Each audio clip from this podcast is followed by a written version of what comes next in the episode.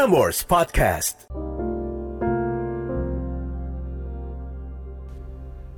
Catatan akhir malam oleh Narendra Pawaka. Selasa 31 Agustus 2021. Whenever love is involved, we are never really ready to say goodbye. Malam hari ini ada Nana, mahasiswi semester akhir yang takut kehilangan orang-orang tercintanya. So tonight we're gonna talk about my biggest fear is losing someone I love. Sebelum kita buka catatan dari Nana, today I learned that everybody has their own originality and always do the unusual. Banyak cara-cara baru untuk kita bisa bercerita dan salah satunya adalah di podcast catatan akhir malam. So if you're a newbie di sini, welcome to the club.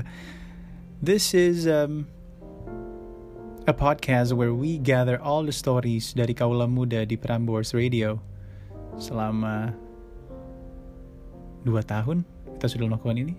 Is it? Gue sampai lupa awalnya itu kapan ya? Ini udah masuk ke episode 121 anyways. Yang pasti Januari. Saat ini gue lupa apakah 2020 atau 2019. But let me check that out ya. Let me check that out kaulah muda. Gue ada notes di handphone gue. Podcast catatan akhir malam. Ini dia. Oke. Okay. Episode pertama. Dang. Gue gak nyatet tanggalnya lagi. But anyways. Um, ini, ya. Yeah. Let's just say 2020. Setahun. Setahun. Anyways. Di sini adalah tempat di mana kawalah muda menceritakan ceritanya masing-masing. And I know you have that originality in you. Apa pun ceritanya, kita bahas di sini. So, go ahead, write your own story, and I'll see you on the next episode. As simple as that. In a moment, let's focus on catatan dari Nana malam hari ini. Dikirim di 4 Agustus 2021 dan ditulis dengan subjek My biggest fear is losing someone I love. Dan kebetulan gue membacanya saat ini di tanggal 31 hari terakhir Agustus. Thank you Nana for waiting. Hai Eda, first of all, thank you for creating catatan akhir malam podcast untuk mencurahkan isi hati. Sebut saja aku Nana. I made the story while listening to your podcast, and it inspires me to write this story. Cerita ini aku beri judul, My Biggest Fear is Losing Someone I Love. Aku adalah mahasiswi semester akhir yang mulai merasakan overthinking dalam menghadapi dunia, especially in terms of losing someone that I love. Aku bingung gimana caranya menjelaskan perasaanku sekarang. Aku selalu menyembunyikan perasaan takutku kepada orang lain karena aku takut dibilang lemah oleh banyak orang. Tahun 2010. Tahun itu adalah tahun pertama aku merasakan kehilangan. Sayangnya, aku baru ngerasain kehilangan itu pada tahun 2019. Aku terlambat merasakan rasa kehilangan itu karena umurku yang masih belum mengerti banyak hal. Tahun itu aku masih umur 10 tahun dan pada saat itu juga aku nggak ngerti apa-apa.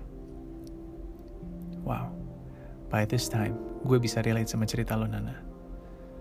Oke, okay, carry on. Pada tahun itu, aku dan keluarga kembali ke kampung halaman gue yang terletak di Pontianak karena nenekku sakit parah. Dan aku tinggal di sana selama hampir dua bulan. Pada masa itu aku ngerasain kesepian. Orang tua aku pergi bolak-balik ke rumah sakit untuk jagain nenek.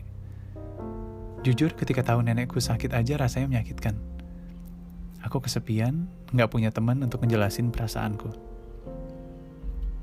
Tiba pada saatnya 16 Desember 2010. Itu adalah hari yang paling menyakitkan bagi aku dan keluarga. Sore itu nenek berpulang, dan rasanya itu nyesek kalau diingat-ingat. Jujur dulu aku belum mengerti dengan perasaanku 10 tahun lalu. Awal tahun 2019, tiba-tiba kejadian itu muncul lagi di kepala. Aku baru ngerti kenapa rasa kehilangan itu ternyata berat banget. Dan hal itu membuatku pingin menarik diri dari kehidupan dan gak mau punya teman dekat. Kenapa? Karena aku gak mau kehilangan seseorang. Jujur, rasa itu menghantui aku setiap malam. Aku jadi sensitif, cengeng, dan paranoid. Hingga akhirnya Tuhan mengirimkanku seseorang yang sebenarnya aku cintai dalam diam.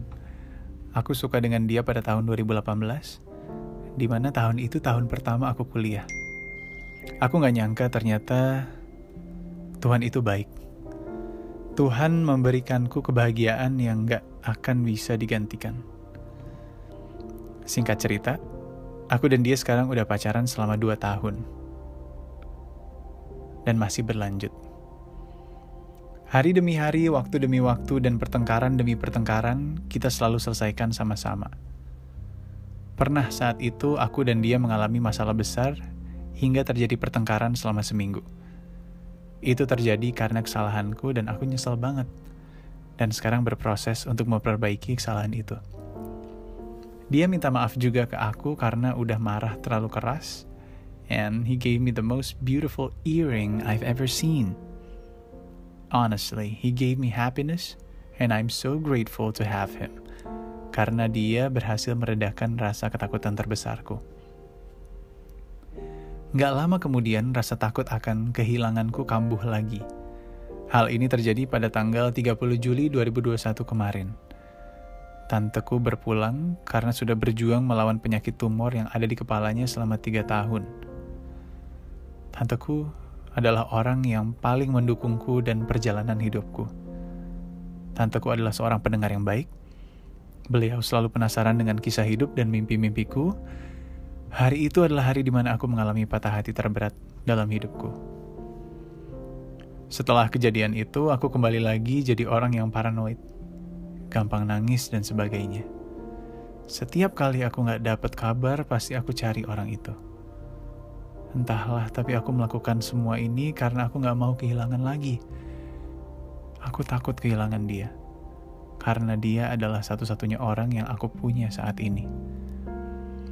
Jika ceritaku dibacakan, aku cuma mau kasih pesan ke dia. Aku harap dia juga mendengarkan cerita ini. Dear you, thank you for giving me a chance to fix my mistake. Terima kasih karena kamu benar-benar mencintaiku secara tulus. Terima kasih karena telah menjadi pacar, kakak, dan teman cerita terbaik. Aku sangat amat bersyukur karena Tuhan mempertemukan aku dan kamu. Dua insan yang saling mencintai dalam diam 2018 lalu. Terima kasih banyak karena sudah memberikanku banyak pelajaran berharga selama dua tahun ini, terutama pelajaran dalam kehidupan. Semoga kita bisa sama-sama terus dan semoga kita bisa menghadapi masalah yang lebih besar lagi sama-sama. Karena aku tahu, ketika dua orang saling mencintai, maka mereka akan bisa menaklukkan dunia. So please stay, karena aku gak mau kehilangan lagi. That's all my story right now. Someday aku akan bercerita lagi di sini. Jujur, setelah menulis cerita ini, hatiku jadi sedikit lega dan rasanya jadi lebih tenang. Thank you Eda dan tim podcast Catatan Akhir Malam yang sudah memberikan wadah untukku mencurahkan perasaanku. Maaf kalau ceritaku panjang dan agak berantakan. Once again, thank you so much Eda dan tim podcast Catatan Akhir Malam. Stay safe, stay positive, stay happy. Ini sudah episode ke-121 and I'm still amazed setiap kali gue rekam podcast catatan akhir malam membacakan cerita dari kamu kaulah muda. Gue ngerasa kalau gue itu lo, gue banyak belajar dari lo and I feel I feel that I I also feel that Nana di mana gue telat merasakan yang namanya kehilangan saat Kakung dan Uti gue juga berpulang. Saat itu terasa biasa saja sampai akhirnya 10 tahun kemudian, 5 tahun kemudian baru kerasa gitu kalau hey mereka itu adalah orang-orang yang gue cintai di hidup ini ya yang sekarang sudah tiada. Well anyways terima kasih buat Nana um, yang pergi dan tak terlupakan Hidup menjadi bermakna karena adanya episode up and down, dan menjalani hidup sepenuhnya bukan hidup sampai tua atau baru melakukan sesuatu, bahkan menyesal saat kematian mendekat. So, carpe diem, seize the day.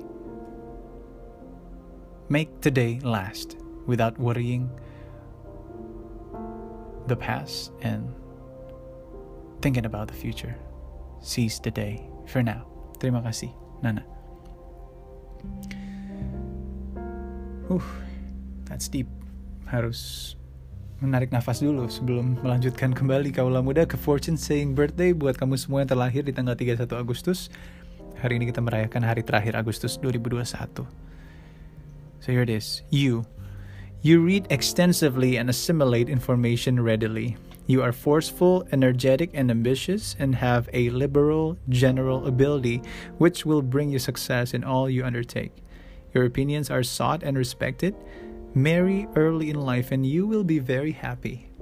My name is Narendra Pawaka, and this is Catatan Akhir Malam. Have a good night, sleep tight, and don't let the bad bugs bite.